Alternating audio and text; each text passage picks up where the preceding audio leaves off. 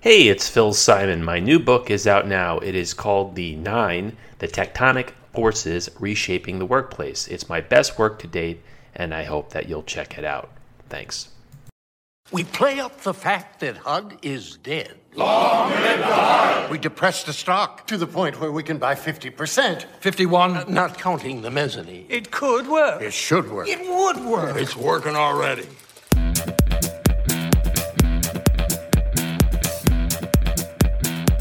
Conversations about Collaboration, Episode 64. Brian Elliott, executive leader of the Future Forum, joins me again. This time, we talk about his new book, How the Future Works Leading Flexible Teams to Do the Best Work of Their Lives. We also discuss team level agreements, hybrid work, and the need for experiments. Let's get it on.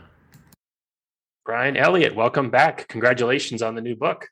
Thanks, Phil. Uh, great to be back with you. Thanks for having me. Yeah, yeah. Let's get right into it. Um, I've been following Future Forum pretty much since you started, and it does strike me that there's, um, I, I, think, a need to put everything that you guys have been doing into one portable uh, entity. Um, before we talk about specific topics of the book, um, did you find the, the process enjoyable? Because I have talked to authors who said, "Oh yeah, it was just in different places, and I pieced it together." And I've talked to other authors who said it was actually really challenging because it was in different pieces and, and places I had to piece it together. Well, it was it was both, right? Um, so it was actually the three of us, myself, uh, Helen Kupp, and Sheela Subramanian, who wrote it.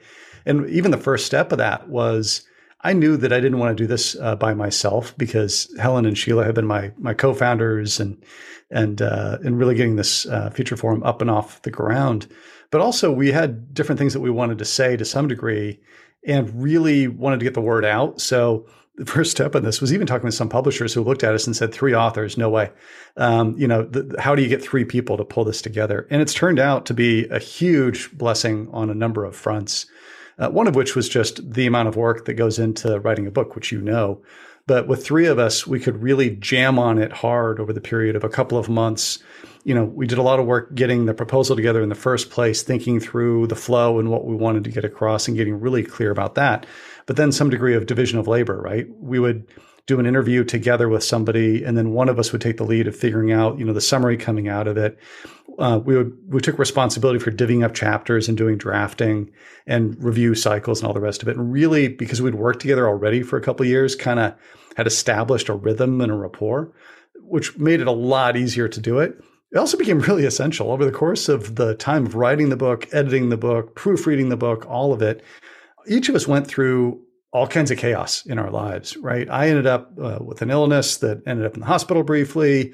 Sheela's got two small kids where COVID meant that, you know, schools were open, schools were closed, and the sort of madness back and forth. And Helen wins the prize because she had a baby in the course of this. So, you know, if any one of us had tried to do this on our own, all of those bumps along the way would have been almost impossible to sort of sort our way through. Uh, but because we trust each other and we developed a, a working rhythm, ended up being a really fantastic way to to make this happen. It strikes me that it's an interesting metaphor for our world and the present world of work and the future world of work because you're trying to get something done potentially in different time zones at different times with different schedules using somewhat different tools. Um, is that fair to say? Absolutely. I mean, part of it was we were under different time zones and or just different times of day when we were literally available to do these things and traveling as well too. So I did some of the work when I was on the East Coast visiting uh, one of my kids, as an example. The um, Sheela and Helen, because they both have younger kids than I do, were you know trying to figure out what's the day part that works for writing, both for them personally as well as you know giving care, given caregiving duties and, and other things going on in their lives. And then we figured out that you know, ta-da, Saturday morning was the the time that the three of us could get together and do some review cycles and go back and forth on something live. And so we just sort of figured out there are, this is what's part of what's in the book. There are team agreements that you come up with around what's the time that we can all be available together for each other to do that, the sort of live in person conversations that are the gnarlier, harder ones. Like, okay, I'm really not happy with the flow in this chapter because I think it's missing something. And let's talk about what that is live because that's easier than trying to write it all out. versus the act of drafting, the act of, you know, putting together an outline, reviewing it. All of that can be done asynchronously. So super heavy users of Google Docs, obviously, in doing this, some lovely long spreadsheets of tracking, you know, who's who's where on uh, on certain things, and then Asana just from a project management perspective and pulling it all together, because you know a book itself is a major project and undertaking. It's funny that you mentioned that because from my most recent book, I'd asked my designer um, if she was okay with Slack, and she said sure, and I showed her the basics. But then, as we worked on different elements of the book, the fact that it was all in Slack made it more complicated for her because she couldn't find things. I said, well, what if we use Todoist or another project management tool? She goes, I don't want another uh, application notifying me. But towards the end of the project, she said, you know what, can we use Todoist? And I showed her the app in Slack that you could use to add things so they were integrated and all that. But I find it interesting that you didn't just use Slack. Um, and as good as a tool as it is, as much of a fanboy as I am, it can't do everything. Yeah, well, you wouldn't use Slack itself to compose and draft a book, which is the think. most fundamental. But but uh, Slack was the backbone. It's really interesting because so here's part of the challenge. I just assume Slack is in the picture because I wouldn't do it without Slack being in the picture. So when we've got, and it's not just the three of us, when we've got our editor plugged in, we've got a book agent that's plugged in, we've got members of our own team. So, you know, Dave Mackney has been out, you know, tracking down interview subjects and getting people's uh, signatures on release forms all of that is happening and being tracked inside of Slack in terms of where are we on this when people have a question. It's back to the usual stuff too of like, how do I find the latest whatever it is, whether it's a document, whether it's the to do list? We pin it to a channel, it's bookmarked mm. at the top so you know where to find it. But Slack becomes the central collaboration hub. You then are using the right tool to do the right thing for, you know, it's DocuSign on getting signatures on, uh, you know, from executives. It's Google Docs heavily for all the written content. And so I, we've had other parts of the experience that have had to been done in email, and um, I'm pretty confident that everyone has heard me gripe 15 times, probably weekly, about the fact that I that the email threads are all broken, they're disjointed. I can't keep track of where the latest version of X is in email, and so we've actually pulled in publishers, we've pulled in book hmm. publicists, we've pulled in other people into shared channels in Slack to do a lot of the collaboration externally as well as internally. You're more persuasive than I am. When I try to get people to use something other than email, they typically put up guards. And yeah. I actually start my new book with an example of a publishing project in which I said, look, I just don't want to use email. I prefer Slack, but I'll take Teams, I'll take Zoom, I'll take whatever. And even though we did have what I thought was a team level agreement, I had nothing in writing and I had no direct authority. So I, I, found it interesting looking at how the future works about how you would attempt to enforce that because it seems like a team level agreement is going to be decentralized and why group A may complain that they get so much flexibility, whereas group B says, "Oh, that's crazy. We don't get any of that." Now there might be reasons for that, like you said. Salesforce might, uh, sales folks might need to collaborate in person more than other groups of folks. If you're a writer, yes, you can do that more or less in a solitary way, but I don't necessarily think that there's one right answer, but I do think that the book broaches a lot of interesting questions about agreeing on those things because different teams and purposes and objectives are going to call for different uh, tools and core hours and all that, right? That's absolutely right. And that's a big part of what the book is about. So there's flexibility in terms of where people work.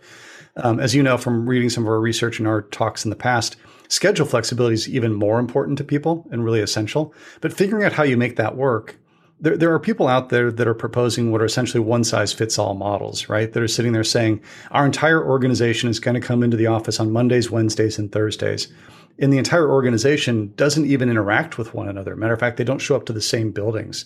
And within those, you know, companies are teams that just have very different rhythms. So a team level agreement is a core concept that we really um, have a lot of affinity for in the book, and we get into how they work. And from my team's perspective, it's fairly straightforward. There's a dozen of us, and we have agreements about how frequent, frequently we get together, which is once a quarter for a week, where it's very immersive and a lot of time together.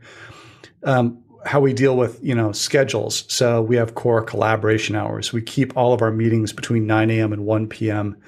One-on-ones, team meetings, even meetings with other cross-functional teams because that way folks on the east coast as well as the west coast you know have an easy enough time managing it and you've got choices outside of that about when you do heads down work. Most people are sit there and say, I either need to do that top down thing or I, or that bottoms up thing. I'm not sure how it's going to work. And in the book, we get into this because there are other people who've done it at scale. So Genentech is one of my favorite examples because Genentech at the executive level basically said, what's the menu of options that we're going to make available to people? How do we think about not only location flexibility, but schedule flexibility, not just in terms of days, but part time jobs, right? How do we allow for job sharing, other concepts like that? They figured out the rules of the road at the top level, but then they allowed business units and functions to go and create their own team agreements. Because the needs of an r&d organization which has people that need to come into labs is very different from a finance organization is very different from a sales organization. And we're seeing a lot of those patterns develop in different companies where product and engineering teams often figure out that it is the week of the quarter that you want to get together or the week of the month that you want to get together for more immersive time together where sales teams what i'm seeing more often are saying hey, if you're going to come into the office this week, let's center on Thursdays or Tuesdays. Just that way so that you know if you if you come in, if you're going to come in, are there are other people from my team going to be around? So making that easy is really important too. Really important, but really um, something that's easier said than done. Um, in the book, you write about faux flexibility. Say more. Yeah, so faux flexibility comes in a bunch of different uh, flavors. One of which is, you know, the one that we're actually most concerned about is we know from our research that flexibility is most highly desired by historically marginalized groups. We've seen this now for a couple of years where the desire for flexibility is higher among Black, Hispanic, and Asian American office workers than white office workers. We know that schedule flexibility is really essential for caregivers, especially women with children. And so when we looked at the data as people started coming back and saw that the people coming back more often are white men, executives, non-caregivers, what you run is the risk that um, that you know you've got proximity bias at work coming into it. The faux flexibility part comes in uh, when when the executive suite gets involved in this. The issue becomes if you are saying, "I want my team to be flexible," you all can work from home more often, figure out what works for your team. But the executives are all coming back five days a week into the office. They're all showing up, you know, on the same floor, the same building and headquarters. The signal that they're sending is very different from what they're saying to people. And the concern that those people are going to have, and we see this most strongly in caregivers, is around that issue of proximity bias. Are you going to reward me based on the outcomes that I deliver? Or are the rewards going to go to Jenny who shows up at 8 and leaves at 8 p.m.? Right? That's the faux flexibility concern. I actually quoted that stat from Future Forum in my new book. It was something like two quarters ago, 37% of exec surveys said that the proximity bias thing was their number one concern, and that had um, increased to I think it was 40 or 41% in the next quarter. If I'm not that's mistaken. right. It's that's right. It's 41% in, in, in Q1 of this year, which is good news in a way. 41% of executives saying that proximity bias is their top concern about you know a flexible setup is good. I just wish it was 100%, you know, we're concerned about uh, that particular issue.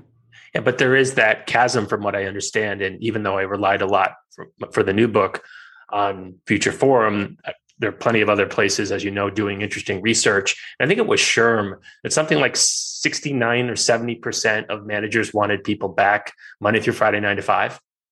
I've heard all kinds of stats out there and seen a lot of. We've also seen it in the headlines in terms of putting pressure, people putting pressure on getting folks back into the office. If you ask execs, part of the issue is it really is mostly at the executive suite, not at the frontline manager level. Mm-hmm. So the executive suite is the one that's most likely to say they want to be in, in the office themselves three to five days a week. Seventy-two percent of execs who are who've been working remotely want that, versus twenty-four percent of individual contributors want to be in three to five days a week. So that's that's where we sort of see this chasm and this disconnect between the two. And it's it's not surprising when we dig into it from a research perspective. What we see is executives themselves have a better experience than their individual employees do. They afford themselves more flexibility, for one thing, right? They've got more autonomy and more ability to make their own decisions and choices.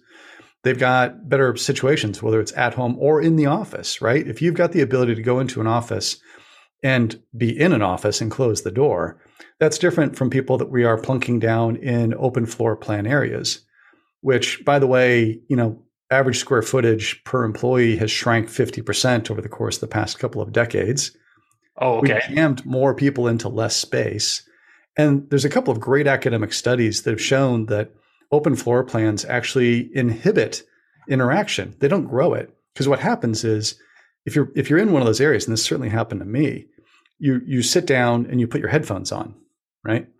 Uh, because you're trying to focus and get work done, and then all of the interaction actually becomes virtual interaction anyway. It's chat and messages and other other things. The I don't want people to get confused that what we're saying here is go fully remote. It's how do you blend the two together to be more effective? Because most people, for their heads down work, are telling us they're more effective doing it from home. But you've got to provide choice and you got to let, let the individual decide. Yeah, I, I could rant for hours about open office plans. I remember my college professor days how uh, the previous dean of the business school wanted to move to the open office because it seemed really chic and hip, and the professors were revolting. Um, yeah, maybe some of them aren't that open to change. That's a different discussion. But just logistically, if I'm meeting with a student, there are privacy laws yeah. I, I can't really talk to you about something and I need a private space. So I, I agree that hybrid is harder. It's it's interesting that you mentioned this the square footage piece. As I mentioned when we were talking before, I just finished reading after Steve about Apple. And initially, when they built the huge five billion dollar uh, pantheon to Apple, um, to think open maybe 2019, they wanted to put 12,000 people in it, and they said, you know, what, we can do 14 and that actually meant less space for a lot of the engineers. And yes if you were an, uh, an executive you still have your own office but that really was an issue for folks. I think i think that's part of the challenge that we're that we're facing the people are facing now is what's the right way to think about the physical workspace? So you know even at slack our line is digital first doesn't mean never in person. We know that there's about 20% of the population out there of office worker population globally that needs space, right? Whether it's because home is not conducive or they just need the physical separation of leaving home, going to work, and getting back to get the break. And we should make sure that we're all providing for that. But what most, when you talk to workplace people, what you'll, what we found is in most cases, those open desks were at best 50% utilized during the week anyway, because people would find other places to try to get their work done. What was out what was blown out of the water was your demand for event space, for conference rooms, for all the rest of it, right? That was already bad pre-pandemic. What a lot of organizations are now doing, and MillerKnoll, who's a great partner to us in this, is leaning into is how do we rethink the the role of the office as space for team events, for collaboration, for bringing people together that's got to be much more modular because you need to be able to expand and contract how much of it you've got in terms of how you use it group of 16 versus 50 versus 5 and weeks that it's heavy usage and weeks that it's lighter usage because there are going to be waves around the quarter or the month that we all need to figure out how we actually manage. So i think what we're going to see is it's this major shift that we've seen already which is the physical office as being the definition of where work gets done and the nine to five being know, the thing that you could jam pack full of meetings is what we've got to deal with. What we want to get to is a world in which we've got the flexibility to allow teams to come together when it's safe to do so in places where they can get together while allowing them to stay digitally connected because the digital part then becomes you know your headquarters for sharing knowledge sharing information for keeping you aligned throughout the course of not only you know the initial you know launch of a project, but all the way through the completion. I'm pretty sure you uh, hacked into my computer, looked at some of my notes because I, I, did write down the Miller MillerKnoll statistic from the book. And let me get this straight: before the pandemic, 80% of the space was allocated to desks, and only 20% to collabor- collaborative environments. And they wanted to basically invert that. Yeah, and there's a, there's there's a lot to that, right? Which is how do you think about um, uh, we also talk a lot about Dropbox in the book and some of what they've done in terms of Dropbox Studios, which is essentially saying to employees, we know some of you need individual space. We'll make sure that you are afforded that and you have that. We're going to focus our own space on what was that 20%, on that collaborative space for people to come together in groups. And that's just a very different calculus than we have to think about the majority of the usage of real estate being for housing individuals doing heads down work. And so it's just a great opportunity to sort of rethink the purpose of shared space in the first place?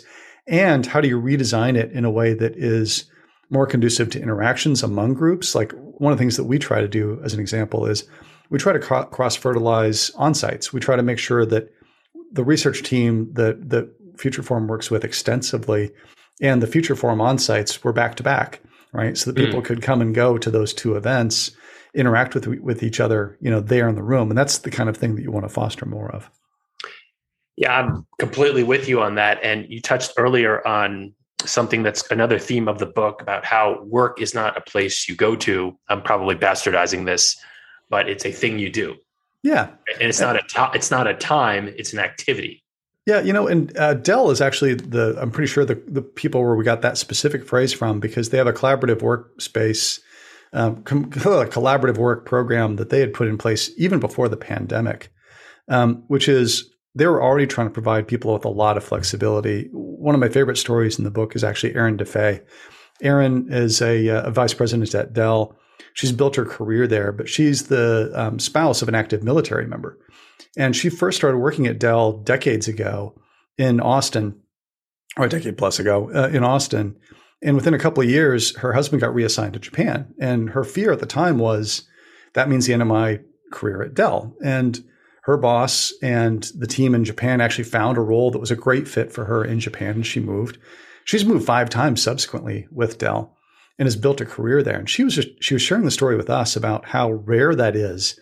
That you know what's often called trailing spouses of active duty military members often have a hard time getting and finding jobs, let alone building careers. And so the the the, the kicker on that one was her take is Dell has my loyalty. This is I'm never leaving Dell because they've done such a great job for so long taking care of me and my family. You know that that I they've earned my loyalty in that way. Yeah, and you also shared in the book a personal story about how the true embracing of flexibility allowed you to be a better father, a better husband. Yeah, and that's you know to some degree, um, man, hindsight is twenty twenty. I wish I knew I wish I knew a decade ago what we know now. The past two years have opened up my eyes as well in terms of all the times that I would have gotten onto a train or a bus to make an hour plus commute to an office to be in the room where it happens for some meeting that felt important, um, that really wasn't that important in the scheme of things, but that meant that being able to be there for the soccer game was more challenging than it should have been. And I skipped some of those. So, you know, I there's a lot in the book that is about how do we take advantage of this moment to create a more level playing field for people because I see it with my with my partners, my co-authors. I see it in the world around us. There's a real opportunity to say, look, focus on the outcomes, focus on what someone's responsible for delivering, not on, you know, presenteeism and the hours that they're showing up.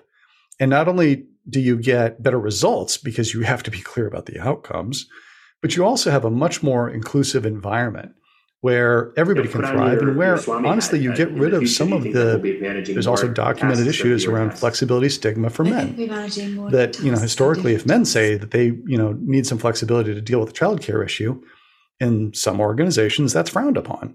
So here today twitter fired a guy on paternity leave and they're asking whether or not it was legal?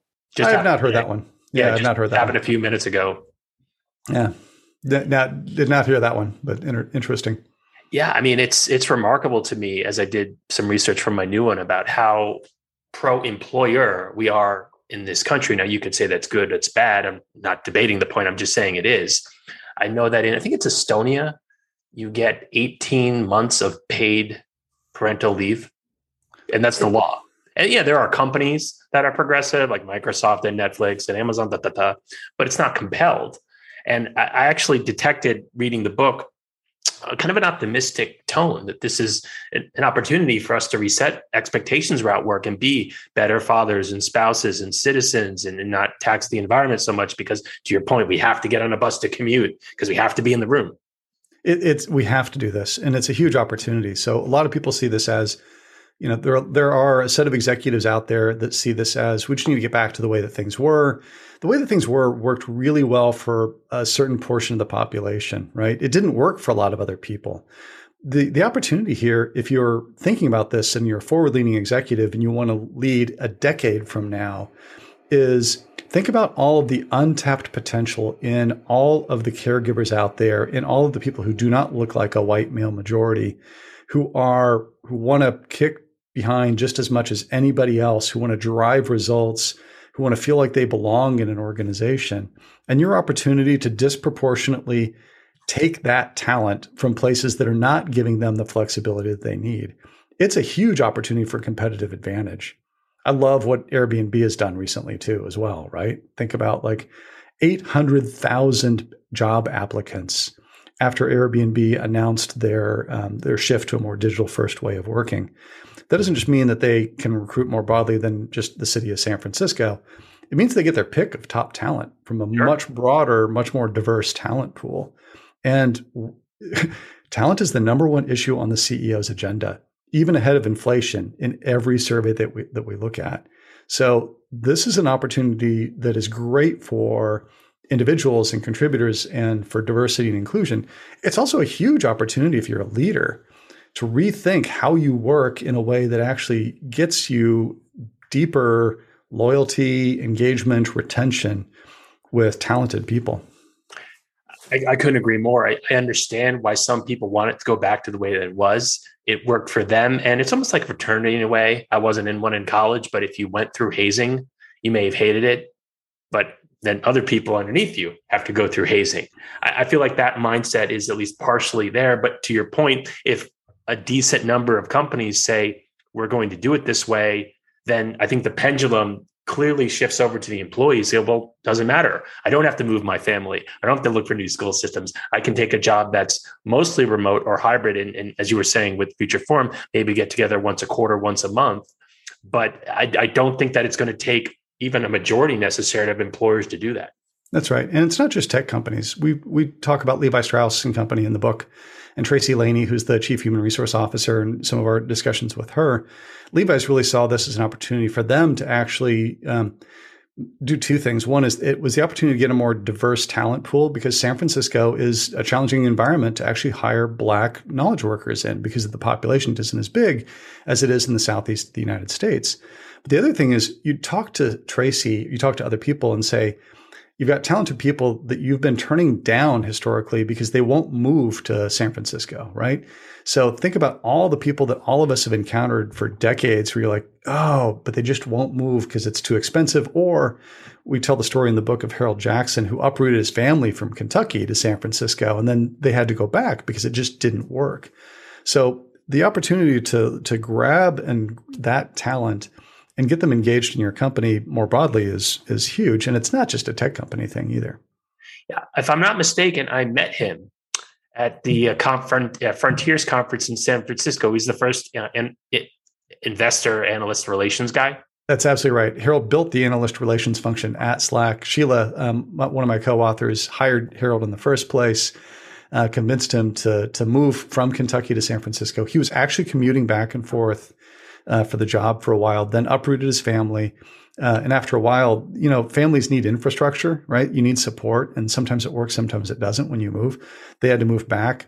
Harold's one of those stories. I've done this myself too, where pre pandemic, if someone said they wanted to work remote, it felt like you're putting them on a PIP, on a performance improvement plan sometimes, right?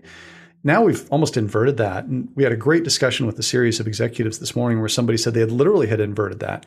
If a manager wants to declare a job isn't available for remote, they have to say why. They have to tell you why that job needs to be done in person because it's the the recruiting potential is so much greater if you're even you know Salesforce recently announced that what they're doing is not based on city and location, it's time zone, right? Because there are needs for teams. Slack's engineering team did the same thing. You have to be within a three time zone span of your of your core team, right? Because it's it is very hard to dial in from Tahiti to to a San Francisco set of meetings. But if you think about it that way, the aperture opens up so much more broadly um, to who you can hire, and you're not asking people to uproot and move. I think it's difficult to get people to ask that question. I was just watching on, I think it was CBS Sunday morning, an interview with Ken Frazier, who used to be CEO of Merck, and Ginni Rometty, who was the former CEO of IBM. And they started a foundation to help people get jobs without college degrees because it's so expensive. And they did this um, internal study at IBM and they asked all the managers, does your job need a college degree? And at first, they all said, of course it did, right? But so no, right. really look at it. And I think they wound up saying it was something like only 60%. So if 40% don't need it, then you're to your point, you're increasing your hiring pool. And maybe that person does go back to college to get the degree, at 22 or 23 when they've already made some money and know more about what they want to do versus just being 18 years old and studying philosophy and realizing oh, when you graduate, I shouldn't have done that, but you've got $200,000 in debt. Absolutely. And I was talking to someone from LinkedIn who's on the learning uh, side uh, earlier today about there. There's this aspect that actually is really beneficial of lifelong learners, right? That we really want to see continue to develop. And for a lot of people, that four year program isn't is out of reach economically or it's out of reach because of their family situation. And so how do we help those people find and land, you know, better jobs and grow into it? The other side of this is, you know, that learning mindset is actually what we want executives to take in this case too. It doesn't end just because you got into, you know, se- the senior ranks of your organization. Part of what we talk about in the book is the companies that we've seen be most successful are the ones where the executives are willing to say, we don't have all the answers here there's there's this real need, uh, and we we get into some of the tips and tricks and toolkits for doing it in the book to engage your organization directly in the conversation. And that doesn't that doesn't mean that everything is open all the time to everybody, but figure out how do you pull together a representative task force to wrestle through the sets of issues that are going to impact different people in different ways. I'll give you a quick example. Um, when we were doing this at Slack, because I lead the digital first task force, one of the things that we set up was a group of people that represented different functions around the globe that could actually weigh in on draft proposals for policy. But then we took it out and shopped it with our employee resource groups.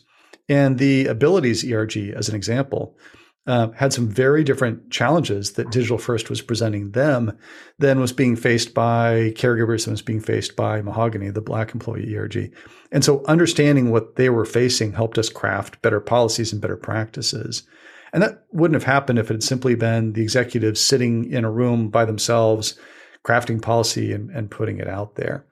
We've seen the same thing. We talk about Royal Bank of Canada in the book also, and Helena Gottschling, who's who's their chief people officer, and some of what they did, which is very similar. So you can do this in organizations that are not only, you know, Slack's 4,000 people, Royal Bank of Canada's tens of thousands, including having to think about bank tellers, right? Including to think, having to think about people who show up in branches. And so figuring out how you're going to engage them directly in the process, they'll have more ideas than you're going to have sitting in that room in the first place. Yeah, one of the things that I really liked about the book is that it isn't necessarily this 10 point plan. You you come right out and say, here are some tools, here are some ideas, but experiment, right? Exactly. Yeah, exactly. I yeah, I, I think it's um imperative to do that. But I, I question whether some folks will need to get their asses kicked, quite frankly, by seeing you know 40% turnover in a division before they go, okay, this isn't working, right? Because what worked you know, pre-pandemic doesn't necessarily work now. And it also strikes me that if work is going to be hybrid, and I think you and I would agree on that, just a matter of degree, then why isn't education or uh, medicine, right? Why do I have to drive in and wait an hour to ask my doctor a simple question when I could do it over Zoom or Skype or whatever? Yeah, and and personally, telemedicine's been a great benefit for me. There's been more than a few appointments that have been uh, doing it that way. The mm-hmm. the experimentation thing is is really critical. Uh, I agree. The taking you're not going to get it right the first time. So not only up front is it saying one of the phrases we used internally was progress, not perfection, right? We want to make continuous progress. When we talk with other companies that are wrestling with this, one of the first things that we talk about is there's probably some part of your organization that's already experimenting with some of this. There's almost always these little pockets of innovation where somebody has said, Hey, look, my team operates a little bit differently, or I want to try something different. Finding them and bringing that out into the light to help other people understand what they're doing, those habits and practices, they're, they almost always exist. And in a lot of ways, that becomes essential to proving to the rest of the organization that change can happen because it's happening right here. And so fostering that, supporting that, giving them the resources, turning those people into champions is really important if you actually want to make broader change. It's it's back to some of the traditional change management uh, challenges. You don't do it top down. You don't do it all at once. You find ways to iterate, to experiment, um, and you find ways to get feedback, and you find ways to share the success stories uh, and that's what drives momentum and makes that change, you know, kind of stickier and able to grow. Yeah, and I don't see how you make everyone happy, right? I mean, some people are going to have to find whether it's at a junior level or a senior level, yeah, and then that's okay, right? Because yeah. we're ta- we're not talking about minor shifts here. I mean, I think the title of the book is appropriate because you know, this is how the future will work. This isn't all right. Well, to, to your point, you know, one company might say come in on one day versus another. If you think about it, it's kind of arbitrary, right? Yeah. And even in I think um, the different uh, functions, as you mentioned, it just doesn't make sense to have this one size fits all world. But I know there are folks who do better with rules, and, and I understand it, right? God knows I'm a slave to certain types of rules. But um, I, one of the other points I think you made, um, great minds think alike. Um, you ever heard of a guy named Dov Seidman? He wrote a book called How about a decade ago. He was on no, huh? he was talking about it. The basic premise of the book, and you'll see where I'm going with this shortly, is that rather than have a whole bunch of complicated rules, right? don't do this according to paragraph six, sub paragraph four, right? Sentence three, you're better off having a number of principles. So a great example is Google, don't be evil, right? right. That's pretty broad. That, that's yeah. a lot different than, well, no one told me I couldn't do X or talk to this person this way on a Saturday, da, da, da. And it sounds like you've also embraced that sort of principle based mindset of not having pages and pages of rules because it's just going to get complicated. What can I do versus having intelligent principles overriding ones is all right, does this make sense to your point? Because we are still experimenting. That's right. And the, the, the, we talk about the step one in the book is principles. it's how do you develop uh, off of purpose and principles what you're trying for? Because if that's actually not your starting point, if you can't get senior management alignment around what your principles are, the rest of it becomes much harder. And in a, in an interesting way, so when I sat with with Slack's executive team when we were going through this, we had boy, I'd say a four to six page long Quip document that was full of you know, questions that we had around policy type of stuff. And what quickly became apparent was even to us that those policy questions were were much more easily resolved if we had a set of overarching principles. And we ended up developing three. So ours were flexibility uh, is essential in terms of ensuring that we've got access to the broadest, most diverse talent pool, and that we're able to le- allow people to get to be productive on time that works for them. Second one was around connection, and that we want to continue to foster connection. We see offices not as the de facto way of doing uh, work, but actually as being an important tool. And so one of the phrases we use is digital first doesn't mean never in person. We wanted to make sure that people understood that there were going to be expectations that you come together episodically, you know, four times a year, as an example.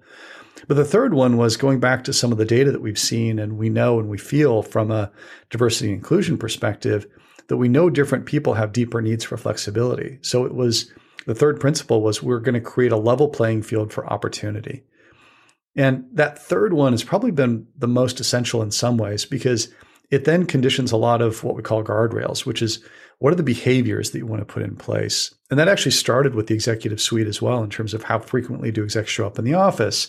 What happens to that old C suite that was a floor in the building? How do you handle hybrid meetings? Just a lot of executive lead by example opportunities there that we've outlined both in the book and, and in practice. And in the book, we get into Royal Bank of Canada's principles and guardrails and IBM's principles and guardrails. And it's just, we, we've seen time and again companies struggle with here's the policy dictate, which yes, is very clear, but one size fits none too often. Mm-hmm. Um, or we've seen people, you know, the, the, the coming at it from a principle perspective is much easier than to be iterative around it as well, to tr- test things, see if they fit against that principle, try them out, see if it works in practice. Yeah, I think if you take as a starting point, you want a level playing field, then something like if one person dials in, all people dial in becomes sort of a natural outgrowth of that, right? Absolutely. And the place we've done that the most in terms of like one screen per person or one dials in, all dial in is the executive review. So one of my favorite things came out of uh, Tamar Yehoshua and Cal Henderson, CPO and uh, Chief Technology Officer at Slack, who basically took their weekly review meetings and said, they are one screen per person, but on top of that, we're not going to even book a conference room. Um, just to make it, you know, make the dynamics super clear and easy even if two or three or four of them are in the office together, we're all going to dial in separately because those meetings are the ones where you got the greatest distance between a C level executive and an individual contributor. Mm-hmm. And that's where that sort of power dynamic can come into play in terms of people wanting to be in the room where it happens. It's much easier to manage that if there's not a room where it happens, if it's all on virtual. Good stuff, Brian. I'll get you out here on this. What book are you reading or show are you currently watching? I just finished up uh, Lynda Gratton's book also on future of work, whose title I've now forgotten momentarily, but Lynda's latest came out two weeks ago. It's also really good. It's a, it's a different level and orientation from ours. Ours is more playbook and how to.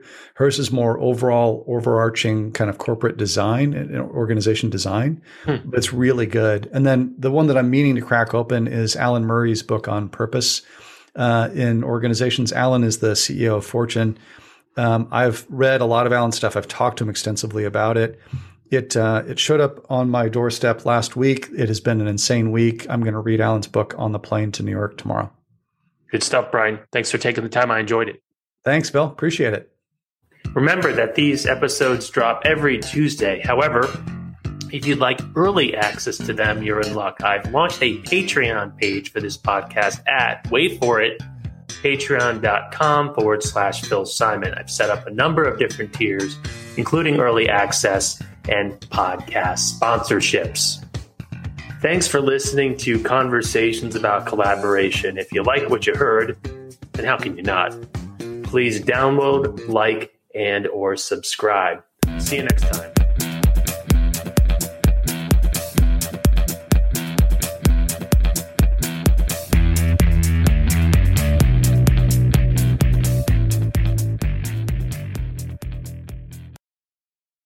Remember that these episodes drop every Tuesday. However, if you'd like early access to them, you're in luck. I've launched a Patreon page for this podcast at, wait for it, patreon.com forward slash Phil Simon. I've set up a number of different tiers, including early access and podcast sponsorships. Thanks for listening to Conversations about Collaboration. If you like what you heard, then how can you not? Please download, like, and or subscribe. See you next time.